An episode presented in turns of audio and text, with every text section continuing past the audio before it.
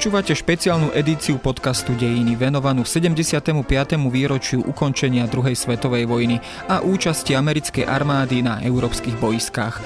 V šiestich špeciálnych dieloch sa venujeme príbehom z nášho slovenského či československého prostredia, ale aj najdôležitejším udalostiam záveru vojny. Moje meno je Jaro Valent, som zodpovedným redaktorom časopisu Historická reví a každý druhý útorok sa spolu s hostiami pozrieme na jedinečný vojnový príbeh.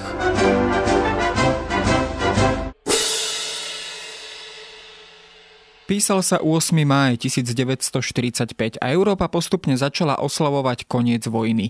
Nie všade v tom čase ale utichli zbrane. Hoci už Berlín padol a vodca 3. ríši Adolf Hitler medzičasom vo svojom bunkri spáchal samovraždu, Praha sa stále nachádzala pod nacistickou kontrolou a v jej uliciach sa odohrávali ťažké boje českých vlastencov proti okupantom.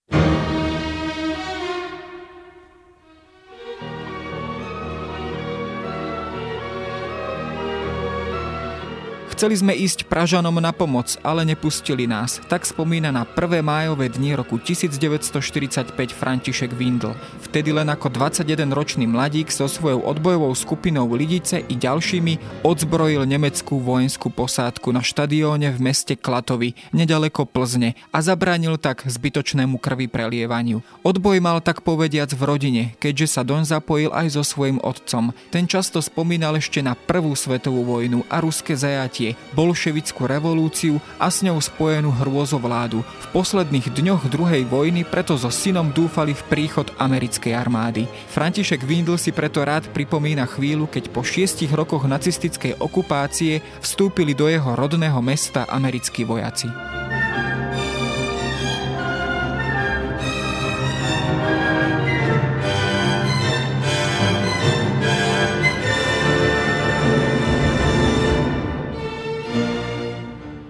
Co jsme dělali.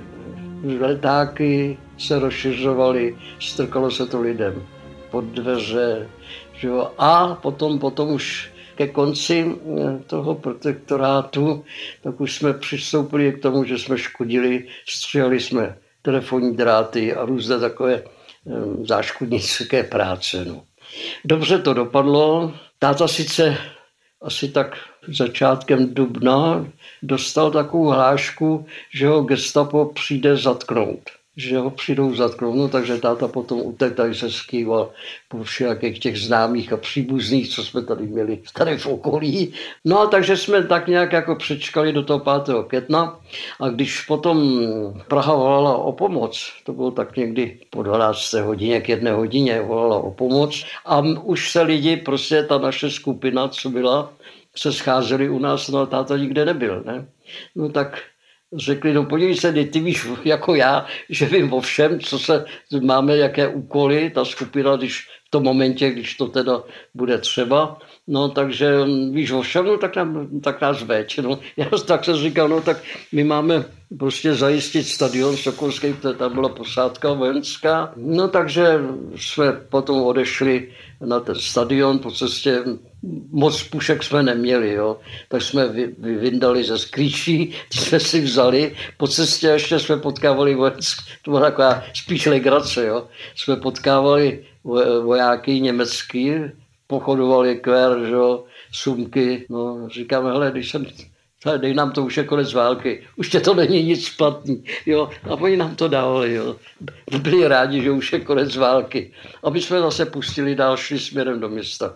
No takže takhle jsme z části byli vyzbrojení a vkročili jsme na ten stadion a jdeme celý ten náš hlouček přes ten stadion k té posádce. Vyšel velitel, no tak já jsem mu říkal, no podívejte, já nevím, jak mi to napadlo, jo. Říkal, podívejte se, v Kladech je vzpoura už, jo, tam jsou, máme zajištěný klatovy, je zbytečný, abyste kladli odpor a když složíte zbraně, my vám zaručíme odchod do kasáren. On to poslech, jo, dal nastoupit, ty složili zbraně, naši chlapci si je vzali jo, a odvedli jsme je do kasáren. Takže e, tam to prošlo hladce. Asi jsme měli taky štěstí, že jsme narazili na Němce, kteří už asi ty války měli dost.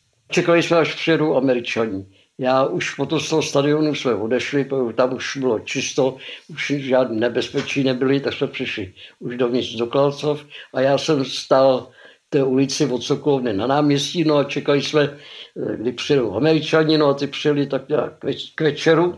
Eh, na ulicích už stály po chodníky, byly plný. To už v té době kvetly šeříky, tak už měli lidi kitky, že jo, a jak přijel první tank a za každým pasem, co byl ten tanku, tak šlo družstvo, takovým usilovým pochodem, no a vyjeli na náměstí, tam obsadili náměstí, do každé ulice namířili kanony, zkrátka obsadili Klatovy. Už, takže už 5. května jsme byli osvobozeni a 6. Eh, května jsme samozřejmě, ta Praha volala pořád o pomoc, takže pojedeme Praze na pomoc. Takže ráno 6. května jsme se združili zase, sešli jsme se, dali jsme si se na náměstí a šlo se vyjednávat s Američanama, aby nás pustili. A oni nás nepustili nepustili nás do Prahy. My jsme v té době ještě mm, tak nějak nevnímali, že demarkační čára, kam dojdou američani, kam dojdou Sovětí, že jo, to se nevědělo, takže američani nás nepustili a tehdy jsme měli na ně i zlost, že, jo, že prostě nemůžeme té Praze jít na pomoc. No. Zbraní jsme, jak jsem říkal, zbraní jsme měli spoustu. To by jsme byli ještě Pražákům prostě mohli rozdávat.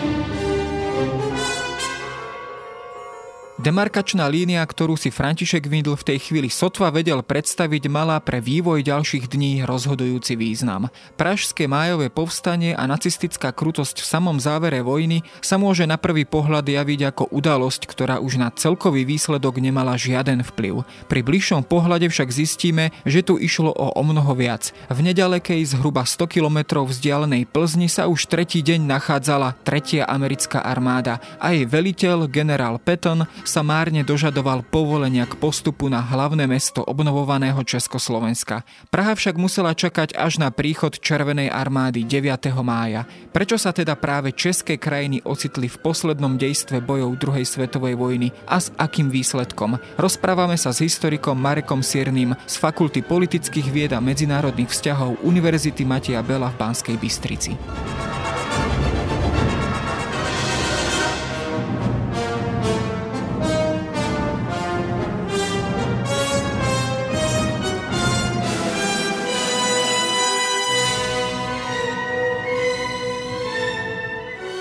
Zatiaľ, čo ešte Morava E, strategicky bola územím, ktoré bolo treba nejakým spôsobom ovládať, či už práve kvôli tomu smeru na Berlín, alebo potom zasa naopak smeru na juh e, k Viedni. Zvyšok Čiech nebol až tak strategicky vojensky dôležitý, to znamená, že Sovieti sa samozrejme prioritne ponáhľali tým severným smerom cez Polsko, smerom na Berlín, dobiť hlavné mesto a tým samozrejme vynútiť si kapituláciu. Američania zasa naopak sa potom snažili prenikať cez Bavorsko, ktoré už ovládali e, do Rakúska a takisto aj Sovieti zasa z druhej strany dobiť Viedeň a podobne. To znamená, to boli tie hlavné smery alebo tie hlavné oblasti, o ktoré sa bojovalo. Tá Praha alebo to centrum českých krajín ostávala tak troška mimo nejakého povšimnutia.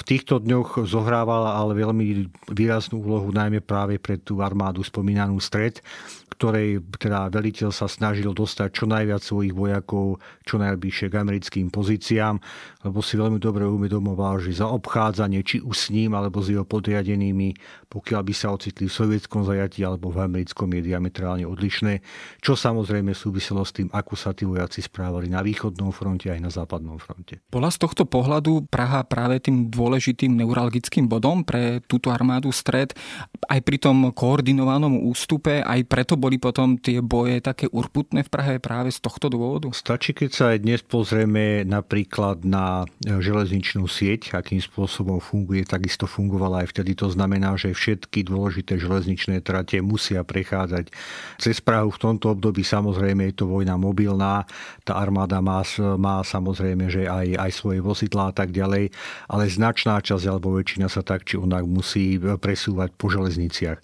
A pokiaľ kto si ovláda Prahu, ovláda železničný úzol a cez tento železničný úzol sa tá armáda nemôže dostať ďalej. To znamená, že pre Nemcov bolo e, veľmi dôležité ovládať práve Prahu z logistického hľadiska, aby mali nejakú šancu odputať sa troška od sovietov a dostať sa do amerického zajatia. Berlín padl. Sovětské armády lvým skokem z odelských břehů dobily Hitlerova doupěte. Německá vojska byla rozdecena na všech frontách. Všechny evropské národy už jsou osvobozeny. Jen Československo a jeho hlavní město ještě čeká na tuto slavnou hodinu. Šernerova armáda, do níž Hitler skládal poslední naděje, ustupuje pod tlakem sovětských vojsk a míří na Prahu. Z tohoto města, tak drahého všemu českému lidu, se má stát poslední pevnost zbrojného nacismu na české územie, alebo to západné české územie, cez tie predmníchovské hranice Československa, myslím, že už na konci apríla e, začali prenikať americké jednotky e, tretia americká armáda generála Petona. Tá sa teda nakoniec zastavila v Plzni, ktorú oslobodila myslím, že 6. mája. V tom čase už aj vypuklo povstanie e, v Prahe. Naozaj do tej Prahy to bol ozaj len skok. Aj keď sa človek pozrie na tú mapu vzdušnou čiarou, je to myslím nejakých 80 alebo 100 kilometrov. Prečo sa zastavila na tejto línii, keď naozaj to mali len kúsok? E, najskôr si treba povedať, že už e, počas Jalskej konferencie vo februári 19 1945 bolo zhruba dohodnuté, ktoré armády, hlavne to znamená americká a sovietská, budú ktorej krajiny alebo ktoré oblasti oslobodzovať. Československo spadalo do e, operačnej zóny Červenej armády tá hranica alebo tá línia potom toho stretu medzi americkou a sovietskou armádou mala z počiatku prechádzať práve po česko-bavorskej alebo teda česko-nemeckej hranici práve zhruba v tej línii povedzme od Chebu, od Ašu až teda kopírovať tie, tie predmíchovské hranice. Toto sa ale korigovalo práve koncom apríla 1945, kedy Američania požiadali Sovietov o prehodnotenie tejto línie, lebo práve kvôli tomu, aby z Bavorska mohli útočiť na Rakúsko a mali zabezpečené fakticky svoje ľavé krídlo, tak potrebovali ísť troška e, hlbšie do českého územia, takže nakoniec sa dohodli na tej línii od Ašu alebo od Chebu cez Plzeň, Rokycany alebo teda České Budejovice. Tu nás sa fakticky zastavili toho 6. práve mája. To už prebiehalo, prebiehalo povstanie Praske fakticky druhý deň. Samozrejme išli k ním výzvy, takisto aj ako aj ku sovietom, československej vláde a tak ďalej. A generál Peton bol samozrejme pripravený, ochotný. Treba si uvedomiť tiež to, že zatiaľ, čo Nemci e, kladli veľmi huževnatý odpor voči sovietom, tak práve naopak voči západu sa snažili byť ústretoví a ukazovať im, že o mnoho radšej sa zdáme vám. Čiže ten e, Petno postup bol preto aj taký jednoduchý a ľahký, lebo tí Nemci fakticky už nekladli skoro nejaký odpor. Čiže tam je dôvod naozaj domnievať sa, že ten americký postup by keby teda naozaj išli na Prahu, určite by bol o mnoho jednoduchší. Rýchly. Mm. Určite veľmi rýchly a určite by podľa mňa došli do tej Prahy už možno toho 6. maximálne toho 7. A myslím si, že z tej nemeckej strany by bol tak či onak minimálny odpor. Druhá vec samozrejme bola, že už len z praktického hľadiska, pokiaľ aj samozrejme nemohli svoj voľne vstúpiť do operačného priestoru Červenej alebo sovietskej armády, požiadali sovietskú stranu o to, či by mohli ísť, aby mohli, alebo aspoň lietadla, čo sovieti buď najskôr neodpovedali a potom, keď odpovedali, tak odpovedali záporne čo samozrejme z pohľadu československého alebo z pohľadu aj tých, aj tých postávcov nie je nič pozitívne. Na druhej strane je to dosť taký celkom racionálny kalkul. Treba si uvedomiť, že e, Sovieti predtým v 10 tisícoch krvácali pri oslobodzovaní Československa a nie aj z politického, ale aj z takého celkového pohľadu nechať si teraz újsť oslobodiť hlavné mesto len preto, lebo sme mali veľké straty a problémy pri ostravskej operácii a tak ďalej. To by zrejme by bolo úplne jedno, či by tam bol Stalin alebo niekto iný. Málo kto by si to nechal takéto niečo, takéto niečo zobrať preto, lebo eh, jedna vec je oslobodiť povedzme 80% územia a pritom nie hlavné mesto, Hlavné mesto je samozrejme vždy istým symbolom a tak ďalej.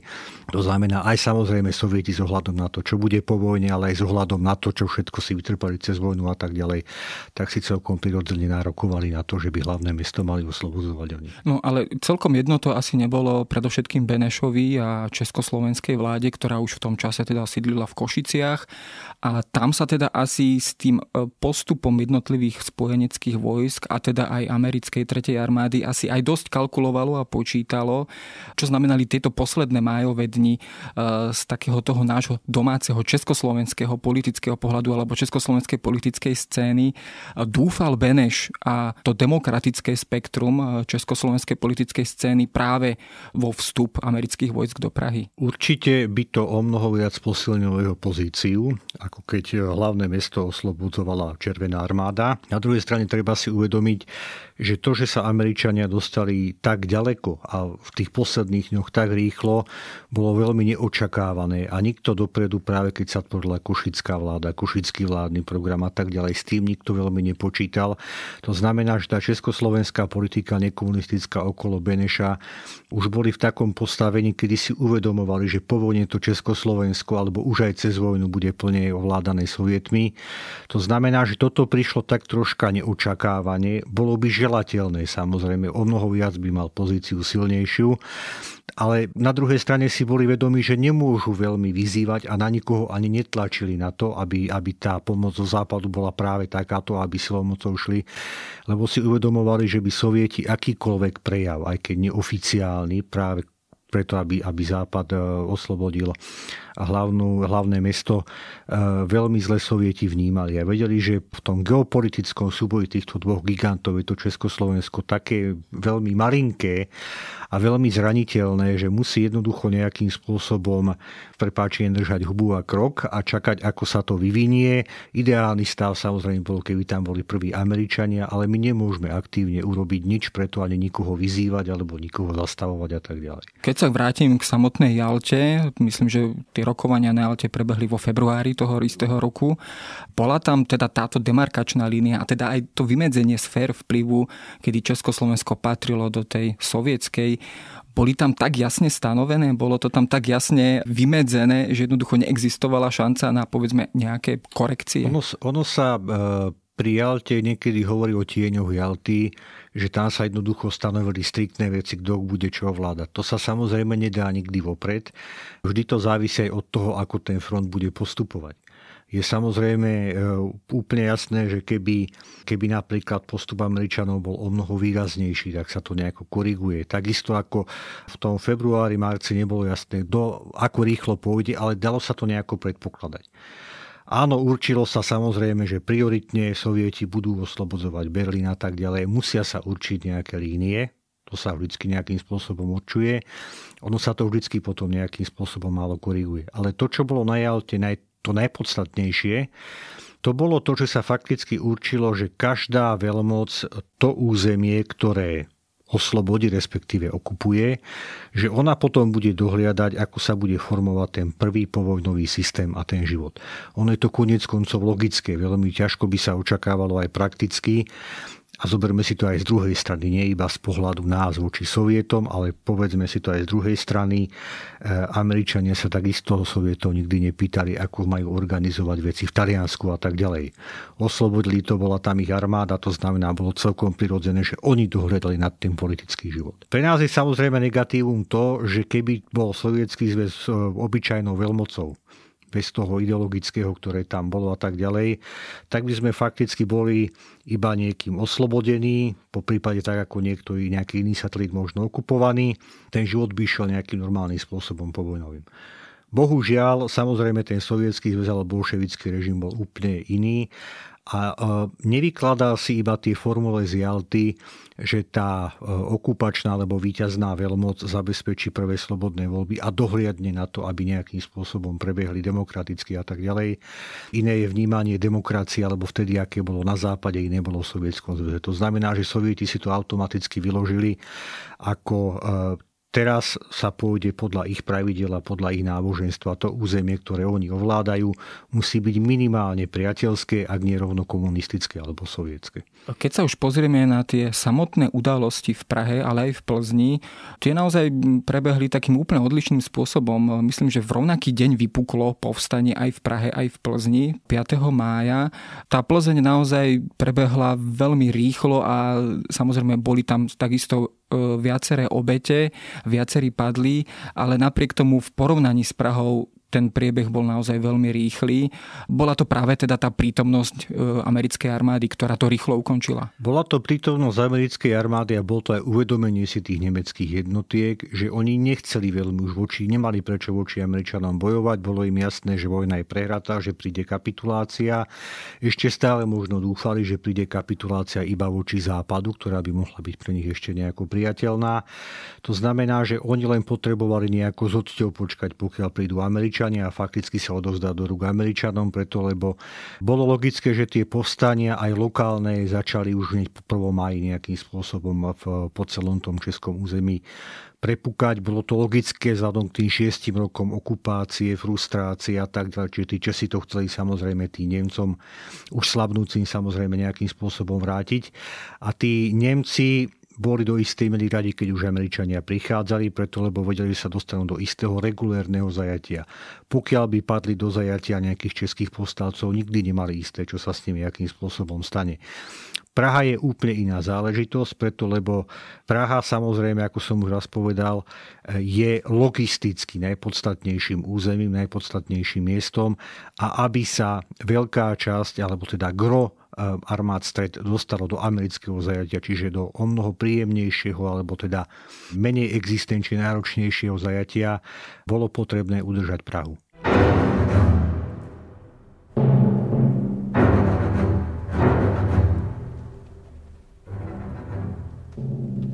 Prahe sa to začalo, teda ako som spomínal, rovnako 5. mája. Spočiatku to povstanie tam vyzeralo celkom nádejne, oni pomerne rýchlo ovládli celé mesto. Také tie najurputnejšie boje sa odohrávali okolo rozhlasu, ale ako náhle vlastne e, povstalci dostali do rúk rozhlas, e, tak vlastne aj prostredníctvom rozhlasu dokázali zmobilizovať obyvateľov Prahy. Myslím, že hneď v prvý deň nejak nastúpilo do tých bojov nejak zhruba 16-17 tisíc mužov ktorí teda boli rôzne vyzbrojení a rôzne pripravení. A každopádne ten plzeňský scenár sa teda neopakoval. Čo teda nasledovalo? Prečo tí Nemci sa v tom meste napokon predsa len držali a v podstate opäť sa do neho vracali? Nemci samozrejme počítali s tým, že takáto eventualita, ako je povstanie v tých posledných dňoch, alebo keď sa bude blížiť front, môže nastať. Mali vypracované rôzne smernice. Bohužiaľ koncom vojny z ich pohľadu, bohužiaľ, sa tá armáda už nefungovala tak, alebo celý ten mechanizmus nefungoval tak, ako v tom priebehu tej klasickej vojny. E, to znamená, že oni sa spočiatku akoby opevňovali a čakali ten príchod frontu. Povstanie ich zaskočilo svojou rýchlosťou alebo svojou šírkou. To znamená, že najskôr to bude len také obyčajné strhávanie nemeckých nápisov, rôzne, rôzne informácie o tom, ako už Marka padla, ako, je, ako Nemci skončili vojnu a tak ďalej. Využili samozrejme to, že počas tej nemeckej okupácie ešte stále existovalo nejaké tzv. vládne vojsko, čiže také oficiálne, polooficiálne, ešte nejaké české poloozbrojené jednotky. Treba si ale uvedomovať, že postalci nemali nejakú ťažšiu výzbroj, mali nejakých improvizovaných zo pár pancierových vlakov, potom sa im podarilo získať e, nejaký ten transporter a tak ďalej od Nemcov, ale to bolo asi tak všetko. Nemci počiatku boli zaskočení a vlastne v tom meste sa nachádzali hlavne strážne jednotky, protiletecká obrana, nejaké tie strážne jednotky, čo sa týka nemeckých pohlavárov a tak ďalej. Ale v momente už keď bolo jasné, že je tu nejaké postanie a v momente, kedy generál Šerner veľmi jednoznačne povedal, treba udržať Prahu za každú cenu, to znamená aj za cenu veľkých civilných obetí a tak ďalej, tak sa spustili všetky tie smernice dovtedy pripravované a začali sa k Prahe stiahovať lepšie vycvičené jednotky z takých tých povedzme úvodovkách vidieckých rôznych cvičíšť, S a podobne. A to už boli jednotky, ktoré nemali čiste iba pechotné zbranie, to už boli jednotky vyzbrojené tankami, vyzbrojené ťažkou technikou, delostrelectvom. Takže spočiatku sa samozrejme povstalcom podarilo sa relatívne rýchlo to mesto ovládnuť a Nemci sa fakticky obránili alebo udržali iba zo pár pre nich podstatných, podstatných území mesta, ale potom práve v tom 6. a najmä počas toho 7. mája došlo k tomu razantnému útoku e, práve týchto veľmi dobre vyzbrojených nemeckých jednotiek, ktoré boli poblíž Prahy. K tomu sa ešte samozrejme dostaneme, ale na chvíľočku sa pristavíme aj po takom tom politickom velení, vojenskom aj politickom velení tohto povstania. Jednak teda sa do toho vojenského e, čela postavila tzv. Veľká Praha alebo veliteľstvo Bartoš a do toho politického čela sa postavila Česká národná rada pod vedením e, profesora Alberta Pražáka. Pokiaľ teda hovoríme o tejto Českej národnej rade, čo to boli presne za ľudia? Boli tam prítomní komunisti, tak ako už aj povedzme v tej košickej vláde, do akej miery to bola skôr povedzme prodemokratická vláda, ktorá aj vyzývala povedzme nedaleké americké vojska na vstup do Prahy. Treba si uvedomiť dva hlavné rozdiely oproti Slovensku. Na Slovensku organizovala nejaká centrálna vrcholná organizácia, povedzme v podobe Slovenskej národnej rady, aj keď iba pol roka alebo 3 4 roka pred poslaním. V Čechách nič takéto neexistovalo. Česká národná rada sa sformovala fakticky iba nejako koncom apríla, to znamená, že iba pár týždňov pred povstaním musela si svoju autoritu iba vybojovať, preto lebo tých odbojových centrál, takých tých malých, e, bolo veľmi veľa. To, čo je zasa na rozdiel od Slovenska e, veľmi jasné a očividné v prípade Čiech, vždy tu hrali prím lavicovej strany. Aj v odboji, konec, koncov aj v tej predvojnovej politike. To znamená, že aj na rozdiel od e, Slovenského národného povstania, aj na rozdiel od Košickej vlády, tu na sú komunisti už dominantní, aj keď ich nemusí byť prevaha. Ale fakticky okrem predsedu Alberta Pražáka, podpredseda bol komunista Smrkovský a on fakticky politicky viedol celú túto radu. To znamená, že dominantní sú tu komunisti, potom sú tu e, socialisti alebo teda lavicové sily s nimi spolupracujúce a tie nekomunistické demokratické sily sú skôr akoby doplnok. To znamená, akoby, aby tam bolo úplne celé široké spektrum. Úplný opak je zasa vojenské vedenie, kde majú komunisti veľmi slabé pozície, čo samozrejme súvisí s tým, ako bola armáda budovaná počas medzivojnového Československa. To znamená, že e, oni si zasa aj komunisti uvedomovali, že potrebujú armádu a potrebujú aj všetkých tých, ktorí nie sú lavicoví, nekomunistickí a tak ďalej. To znamená, že e, nerobili nejaké zasa prieky, že toto bude iba komunistické a budú tu iba komunisti. Takže ten odboj bol výrazne iný, alebo aj to vedenie potom toho, toho povstania bolo iné. Spomenul som teda, že povstalci ovládli rozhlas e, a mali teda aj rôzne komunikačné prostredie prostriedky, aby aj teda sa spojili so spojencami, či už na východe alebo na západe.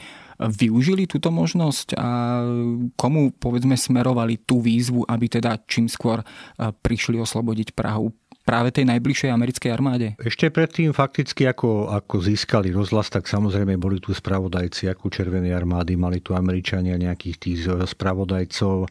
To znamená, že všetky tieto spojenecké armády hneď od prvých dní fakticky vedeli, čo sa v Prahe robí. E, išli tie výzvy rôzne, bola tu vysielačka ešte odbojová, ktorá mala zasa napojenie na londýnsku vládu, aj keď londýnska vláda veľká časť už bola v Košiciach, ale ešte stále ostávalo také akoby administratívne riadenie vedenie ešte, ešte stále v Londýne, čiže aj tu nasmerovali a z Londýna to zasa išlo do Košica a košická vláda zasa apelovala najmä teda na Sovietov.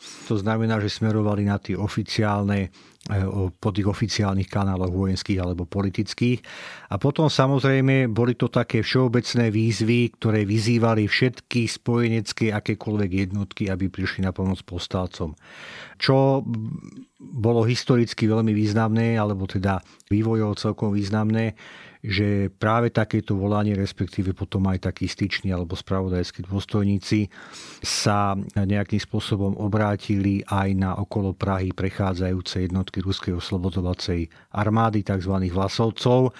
Je teraz ťažké nad tým špekulovať, že či povstalci mali eh, nejaké indície o tom, aké sú nejaké rozpory alebo aké je naladenie tejto armády, ktorá bola samozrejme kolaborantskou formáciou. Generál Vlasov bol vysoký dôstojník teda Červenej armády a potom ako ho Stalin párkrát nechal vo veľkom štychu, nechal, nechal zajati a tak ďalej jeho vojakov, eh, tak generál Vlasov potom fakticky prešiel na tú proti, eh, protibolševickú líniu alebo proti stalinskú líniu, čiže kolaboroval s Nemeckom. Treba si uvedomiť, že pre mnoho tých vojakov to znamenalo záchranu života, preto lebo iná záležitosť je samozrejme mať e, isté životné istoty, alebo a iná záležitosť je prežívať alebo teda hynúť v zajateckých táboroch v nemeckých, čo vtedy pohotilo milióny sovietských vojakov. Koncom vojny samozrejme oni si uvedomovali, že Nemecko prehralo a oni sú vnímaní ako kolaboranti, čo samozrejme aj boli a časť armády, najmä teda tá prvá divízia pod, pod vedením e, Buňačenka, sa snažila koncom vojny nejako ukázať západu alebo ukázať všetkým, že oni nie sú iba kolaboranti, že takisto tých Nemcov nemajú veľmi radi. A títo boli ochotní teda nejakým spôsobom praskému povstaniu pomôcť, aj keď to nebolo samozrejme len také úplne spontánne. No tam, tam do toho samozrejme vstupovalo práve toto, čo si spomínal, teda, že oni boli pre Stalina nežiadúci a teda asi by e, nebolo sovietské velenie nadšené z toho, teda, že Prahu oslobodzujú Vlasovci. Do akej miery preto povedzme tá Česká národná rada a vojenské velenie v Prahe povstalecké počítalo s Vlasovcami ako so spojeneckou alebo pomocnou silou. Bola to povedzme, že politicky e, veľmi citlivá záležitosť v tých dňoch? Politicky to bola citlivá záležitosť, ale tí povstalci sa nenachádzali vo vojenských v dobrej pozícii. To znamená, že spočiatku mohli otáľať, či áno, či nie, ale keď Nemci viac zatlačili, keď začali prichádzať nové nemecké jednotky a posily z okolia Prahy, tak bola to fakticky jediná priama vojenská pomoc, ktorá im mohla, mohla nejako poradiť. Chvíľku trvalo samozrejme aj Smrkovskému, aj komunistom, pokiaľ si plne uvedomili, že toto je pre Moskvu absolútne nepriateľné. E, ale samozrejme, že tá demokratická časť alebo nekomunistická na nich tlačila s tým, že vojenský buď to postane úplne padne a bude utopené v krvi, alebo je tu takáto jedna možnosť. To znamená, že oni nakoniec povedali áno, ale bez akýchkoľvek politických konsekvencií. Na tom fakticky potom skončila aj povedzme dvojdňová podpora Vlasovcov povstaniu. To znamená, že z počiatku do toho išli akoby z vervov, ale samozrejme očakávali, že potom Česká národná rada, respektíve vedenie postalecké, e, vyhlási verejne do rozhlasu a dá fakticky západu na známosť, že, že áno, táto časť Vlasovej armády podporila protinemecké povstanie, čiže ako by sa nejako učistila. Čo samozrejme aj Česká národná rada, najmä komunisti, odmietali a uvedomovali si, že toto by fakticky zlomilo krk aj Českej národnej rady, aj, aj celému tomu, tomu odboju, ktorý bol v Prahe. To znamená, že e, paradoxne Vlasovci boli tí, ktorí najviac vojensky pomohli Pražskému povstaniu, pomohli ho udržať. Je nespochybniteľné, že bez Vlasovcov by nevydržalo tak dlho, malo by o mnoho viac obetí a tak ďalej. Zahynulo pritom asi 300 Vlasovových vojakov. Na druhej strane Buňačenko ako veliteľ práve tej konkrétnej divízie na tom nič veľmi nezískal, preto lebo nakoniec po vojne tak či onak skončila väčšina tých vojakov v sovietských rukách. Ani Američania neboli zasa veľmi ochotní e, príliš tieto kolaboránske formácie, ktoré boli nejakým spôsobom ochraňovať, alebo ešte to nebola tak rozbehnutá studená vojna, aby museli kvôli tomu riskovať nejaký stret so sovietmi. Pozor, pozor! Volá Praha! Německé tankové jednotky točí se všech stran na Prahu. Potřebujeme vaši pomoc. Pošlete letadla, pošlete tanky. Praha je napadena.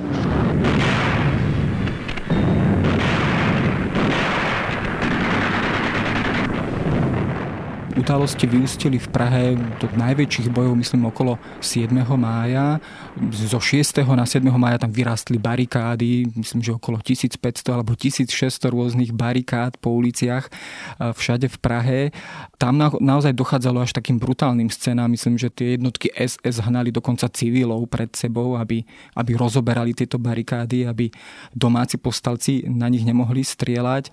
Bola v tomto čase už tá situácia pre povstalcov, dá sa povedať, beznádejná, ak by teda nezasiahla nejak zvonku nejaká spojenecká armáda? Áno, treba si uvedomiť to, že fakticky tie jednotky nemecké to nie sú prvolíniové jednotky, ale väčšinou sú to jednotky SS.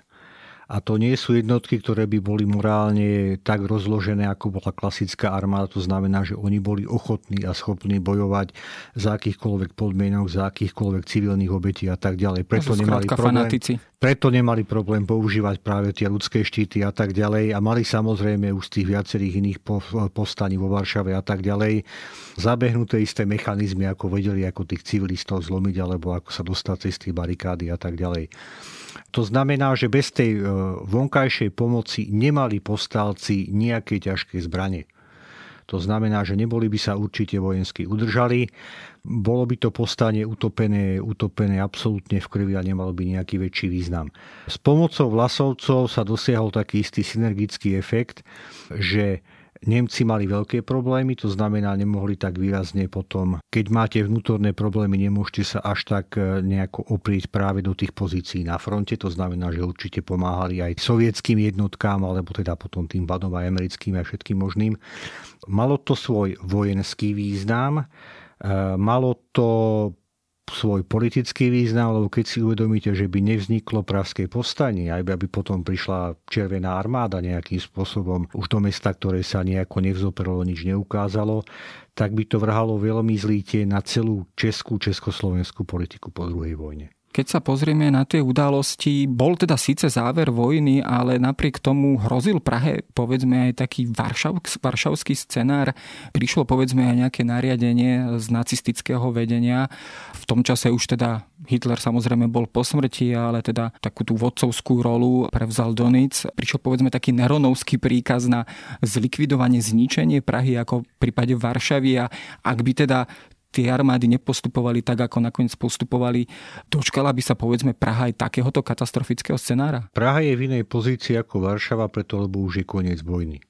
Treba si uvedomiť, že 7. E, mája už bola podpísaná kapitulácia v Remeši. To znamená, že e, Berlín fakticky už e, akúkoľvek vojnu nechcel viesť, to znamená chcel skončiť. Druhá vec samozrejme je, keď je vojak v poli, ako bol Scherner, ktorý teda mal možnosť buď sa vzdať v tom momente a okamžite Sovietom, čo si uvedomoval, že to by bola fakticky smrť pre neho a pre 10 tisíce jeho vojakov, alebo teda jednoducho ešte viesť boj a dostať sa nejakým spôsobom k Američanom a dúfať, že to dopadne nejakým spôsobom lepšie. Pri študovaní tejto témy ja som narazil aj e, na taký prameň alebo takú informáciu, že v tejto záležitosti do určitej miery intervenoval aj britský premiér Churchill, ktorý vyzýval americké vojska, aby urýchlili svoj postup a teda postupovali aj na Prahu. Prečo povedzme tieto jeho výzvy neboli vypočuté alebo s akým feedbackom sa stretli povedzme u najvyššieho velenia spojeneckých síl a najvyššieho veliteľa Eisenhowera. Boli to opäť to narazilo na tie politické dohody, ktoré boli uzavreté už predtým? Je to aj politický ohľad, ale aj vojenský, lebo sovieti vždy argumentovali tým, že by došlo k neželanému stretu týchto vojsk, čo aj mohlo. Ja si osobne myslím, že by to také dramatické nebolo. Briti si mohli dovoliť takéto, takéto povedzme úlety, preto lebo neboli v takej pozícii ako Američania. Oni si to mohli dovoliť, lebo, lebo vedeli, že keby sa niečo udialo, tak je to na pleciach Američanov. A Američania nemali ešte tú politiku tak nasiaknutú tými rôznymi politikami sfér a záujmov a tak ďalej ako Briti, ktorí samozrejme ako koloniálna veľmoc e, takúto politiku riešila celé stáročia a dobre si uvedomovali, kto vláda hlavné mesto, vláda celý ten štát a podobne. Čiže úplne teoreticky, keď si to zoberieme, že by Petr buď neuposlúchol, alebo jednoducho, že by Američania ako tak súhlasili s týmto britským návrhom, a boli by oslobodili Prahu, teoreticky by Československo, ale veľmi teoreticky, možno dopadlo ako Rakúsko. Čo by bolo samozrejme pre Československo výhrou, preto bol by tu vplyv aj jedného, aj druhého. Treba si ale uvedomiť, že Československo alebo takýto malý štát je v tej veľmocenskej politike tak zanedbateľné, že Američania nebudú riskovať stred so sovietmi, ktorých ešte potrebujú najmä pri porážke Japonska, preto lebo my dnes vieme, že to Japonsko sa za pár mesiacov položilo, že bolo v rozklade a tak ďalej. Ale Američania zasa vedeli, že japonská armáda a velenie sa nemieni zdať za nejakých okolností a radšej nechá vypáliť a vybombardovať celé Japonsko, ako by sa mali zdať. To znamená, že Američania v máji 1945 počítali s tým, že pri dobíjaní Japonska môžu padnúť ešte 100 tisíce amerických vojakov. Bolo by veľmi vhodné samozrejme, keby na Japonsko ešte niekto zatlačil a vždy radšej chránite svojich vojakov ako druhých. To znamená, že zo Soviet, nemohli si jednoducho rozhádzať vzťahy so Sovietmi a už určite nie kvôli Československu s prepáčením malý, malý plac v strede Európy, ktorý možno budete ovplyvňovať, možno nebudete, ale Japonsko a celá tá oblasť je samozrejme úplne niečo iné. Napriek tomu, keby sa povedzme, je to síce špekulatívna otázka a v histórii špekulatívne otázky nemajú mať veľký priestor, ale napriek tomu možno položím otázku, ak by sa podarilo oslobodiť Prahu Američanmi, samozrejme malo by to určitý dopad aj na tie východiskové pozície československej vlády. Nehrozilo by povedzme aj to, že by ani nedošlo k vzniku Československa, do, došlo by k povedzme určitému roztrhaniu e, Československa medzi tú západnú a sovietskú zájmu záujmovú sféru. Predsa len Slovensko už bolo oslobodené Červenou armádou? No, ja si myslím, že by to nebolo až takomto štýle, ale je možné, že by vznikli nejaké dve okupačné zóny v rámci Československa tak ako to bolo Rakúsko, ako to bolo Nemecko. Aj keď je zasa pravdou, že ako Rakúsko, tak hlavne Nemecko bola tá hlavná, hlavná okupačná veľmosť, ktorá bola porazená. To znamená, že tamto rozkuskovanie je viac také logické. Je to ťažko povedať preto, lebo nemáme na to príklad. Všetky tie ďalšie krajiny, fakticky fakt okrem Nemecka, okrem Rakúska, boli jednoznačne oslobodené, respektíve potom okupované buď jednou mocnosťou alebo druhou. Samozrejme môžeme uvažovať nad tým, keď je oslobodená Praha, či by neboli Čechy nejakým spôsobom samostatné, alebo neboli prozápadné, či by naopak Slovensko nebolo. Ale pochybujem dosť o tomto preto, lebo obidve tie veľmoci sa veľmi jednoznačne vyjadrovali o obnovení Československa. Takže skôr môžeme uvažovať nad tým, že by skutočne tá krajina časť bola, bola akoby nie v tomto prípade okupačná, alebo jednoducho zóna pod správou Američanov, zóna pod správou Sovietov. Možno by sa takisto, ak sa potom aj reálne dohodli, že by sa obidve tie vojska stiahli. A ten vývoj by bol samozrejme taký rovnocennejší. Už by to nebol dominantný vplyv Sovietov na 90-95% a úplne minimálny západu, ale už by to viac pomáhalo práve také nejakej rovnomernejšej konfrontácii medzi komunistami a nekomunistami.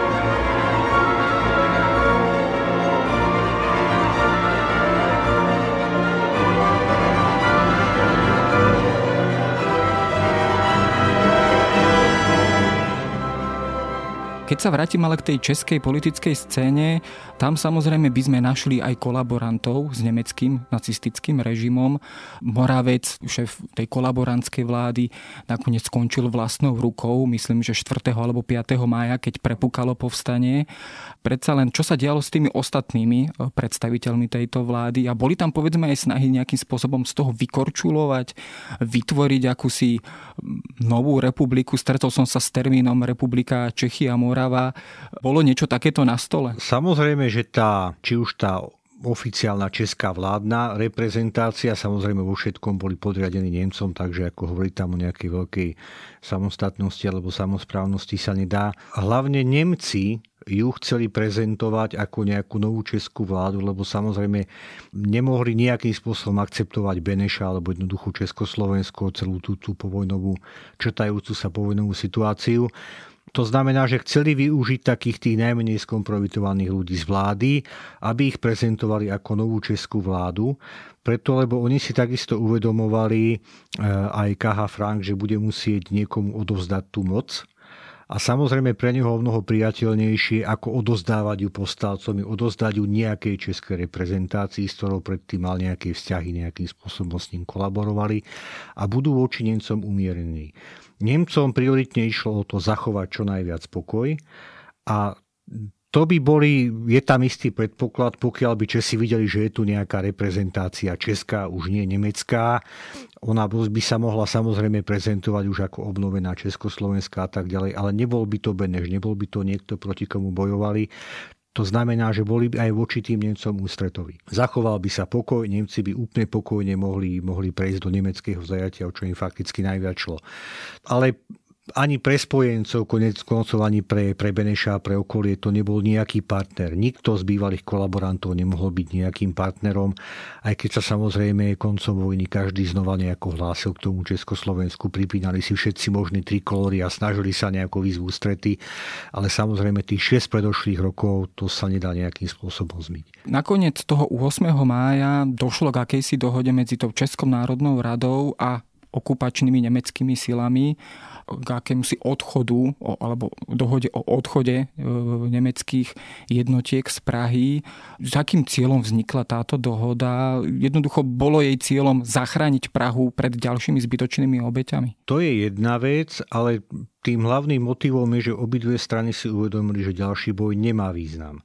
Preto, lebo povstalcom bolo jasné, že nedokážu sami oslobodiť Prahu, môžu maximálne držať práve nejaké tie časti, pokiaľ neprídu spojenecké vojská a bude to stáť samozrejme životy. Už v tomto momente bolo jasné, keďže sa nepodarilo to povstanie také, ako sa to pôvodne plánovalo, rýchlo získame, oslobodíme, prídu spojenci, to znamená niečo podobné ako v Slovenskom národnom povstaní. Akékoľvek vytrvávanie v bojov aj pre jedných, aj pre druhých nemalo význam.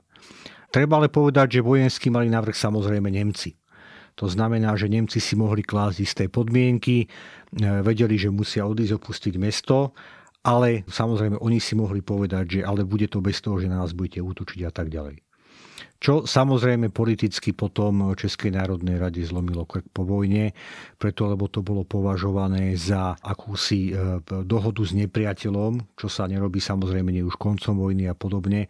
To znamená, že v tom povojnovom období, kedy sa oslavujú práve také tie gerojské činy a tak ďalej, bolo toto samozrejme skôr vnímané ako niečo, niečo ponižujúce. Niečo... Myslím, že niektorí z ich predstaviteľov skončili dokonca aj vo väzení alebo na popravisku dokonca. Konec koncov samotný Smrkovský potom aj v rámci stranických čistiek a tak ďalej, ale takisto mu bolo vyčítané práve to, ako sa chovali preto, lebo samozrejme správny komunista sa nemôže paktovať s Nemcami alebo robiť s nimi nejakú dohodu o tom, že nebudeme na vás útočiť a vy neútočte na nás. Nakoniec teda k oslobodeniu Prahy došlo ráno 9. mája, keď teda do Prahy vstúpila Červená armáda, ale nie z východu, ale v podstate zo severu, vlastne smerom od Berlína, od Drážďan. Dokonca teda Stalin prikázal, aby teda ten útok bol urobený skôr, než bol pôvodne plánovaný, myslím, že o jeden alebo dva dní. Dôvodom bolo opäť tá obava, že sa tam skôr dostanú Američania? Áno, preto, lebo už boli pár dní, samozrejme sovietská strana mala apely alebo požiadavky americkej strany, či môžu, aby mohli a tak ďalej. Oni si uvedomovali, že keby príliš dlho otálali, tak si to Američania samozrejme môžu rozmyslieť a môžu potom argumentovať tým, že tam sa už niekoľko dní bojuje a vy nič nerobíte. To znamená, že v momente, kedy Sovieti Američanom povedali, e, že nie, že my už spúšťame operáciu, tak by reálne samozrejme museli spustiť.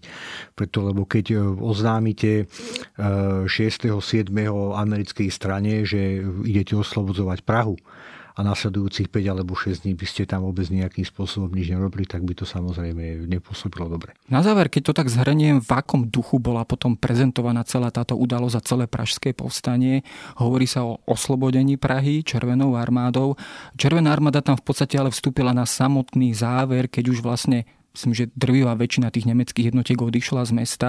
A hovoríme teda v pravom slova zmysle o oslobodení Prahy, alebo bola tá história v tých ďalších rokoch, hlavne počas tej komunistickej éry, nejakým spôsobom prispôsobovaná až falšovaná? Keby sme boli, mali byť fakticky úplne presní, tak áno, už prišli do vyprázdnenej Prahy. Tam tých nemeckých jednotiek bolo minimum, boli to iba tie, ktoré sa opozdili nejakým spôsobom a tak ďalej, pozabudli sa. Konec koncov aj tých sovietských obetí je minimum. Zasa asi by sa veľmi ťažko hľadalo nejaké ďalšie, ďalšie slovíčka vhodné. E, myslím si, že nám bude úplne stačiť, keď budeme hovoriť o oslobodení Prahy a uvedomíme si pri tom, že oni prišli a potvrdili to oslobodenie, ale už sa tam nebojovalo fakticky, alebo jednoducho nie je to nejaký krvavý boj o mesto, ako bolo o Budapešť, o, o Viedeň, o Berlín a tak ďalej.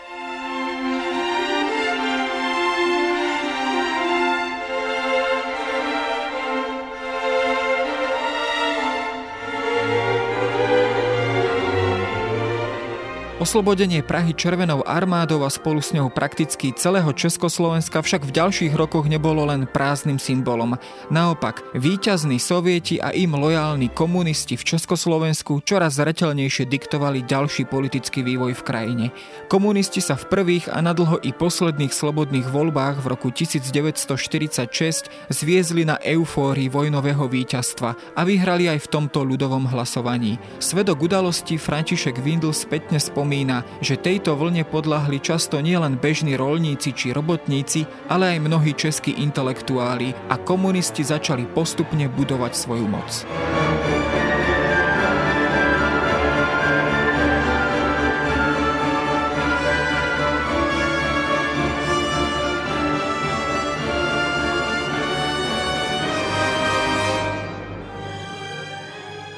Měli ministerstvo obrany, vnitra, všechny důležitý ministerstva, takže už to prostě všechno inklinovalo k tomu, že to takhle prostě, že, že budou dost vedoucí strana. No a za dva roky měli být další, teda v roce 48, ale tam už by byli asi nezvítězili takovýmhle procentem, protože vím, že ty lidé nějak potom už prozřeli, že to všechno nebude tak, jak se slibovalo po tom 45. roce, takže cítili, že už by je tu sílu nezískali, takže udělali ten puč 25. únor. No. Já se do něj vzpomínám, na to vzpomínám na ten den, když vyšly milice ozbrojené milice vyšly na staroměstský náměstí, no a oni potom komunisté říkali, že strany ostatní byly vyzbrojeny, není to pravda. to, jak ani jeden, ten národní socialista měl, neměl žádnou pušku, nic neměl.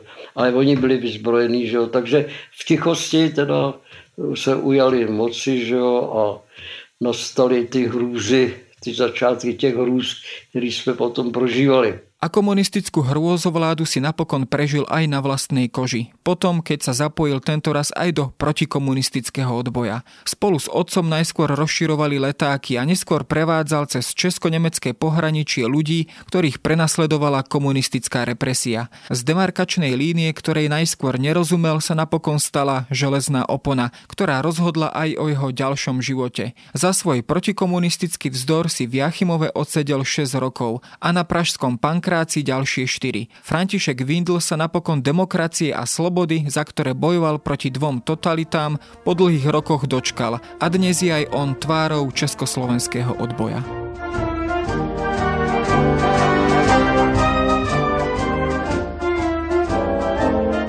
Počuli ste špeciálne vydanie podcastu Dejiny venované 75. výročiu ukončenia druhej svetovej vojny.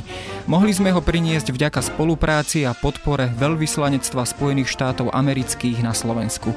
Prihláste sa na jeho odoberanie vo vašej podcastovej mobilnej aplikácii na platformách Apple Podcasty, Google Podcasty alebo v službe Spotify. Všetky diely nájdete aj na adrese sme.sk lomka dejiny alebo historickareví.com. Ak sa vám podcast páči, môžete ho ohodnotiť. Ak nám chcete poslať pripomienku, môžete sa pridať do podcastového klubu denníka Sme na Facebooku alebo poslať mail na adresu jaroslav.valent sahy.sk. Ja som Jaroslav Valent a na výrobe tohto podcastu sa podielala aj Jana Maťková.